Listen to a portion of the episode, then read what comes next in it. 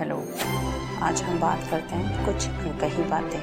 कई बार हम कुछ लक्ष्य, गोल बनाते हैं और फिर लोग क्या कहेंगे ये सोच कर उन्हें छोड़ देते हैं। कई बार रिश्तेदारों उन लोगों की बातों में हम इतने उलझ जाते हैं कि खुद हंसना भूल जाते हैं। हम ये भूल जाते हैं कि पूरी दुनिया को हम नहीं समझा सकते।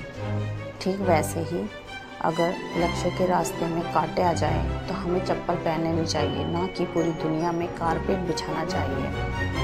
हर इंसान अपनी परिस्थिति के अनुसार अलग ही बिहेव करता है। इसलिए हम नहीं कह सकते कि हम किसी भी इंसान को पूरी तरीके से समझ सकते हैं, शायद इसीलिए कहते हैं कि एक ज़िंदगी भी कम पड़ जाती है किसी को समझने में। इसलिए हमें किसी से कोई उम्मीद नहीं रखनी है और ना ही किसी को समझना है।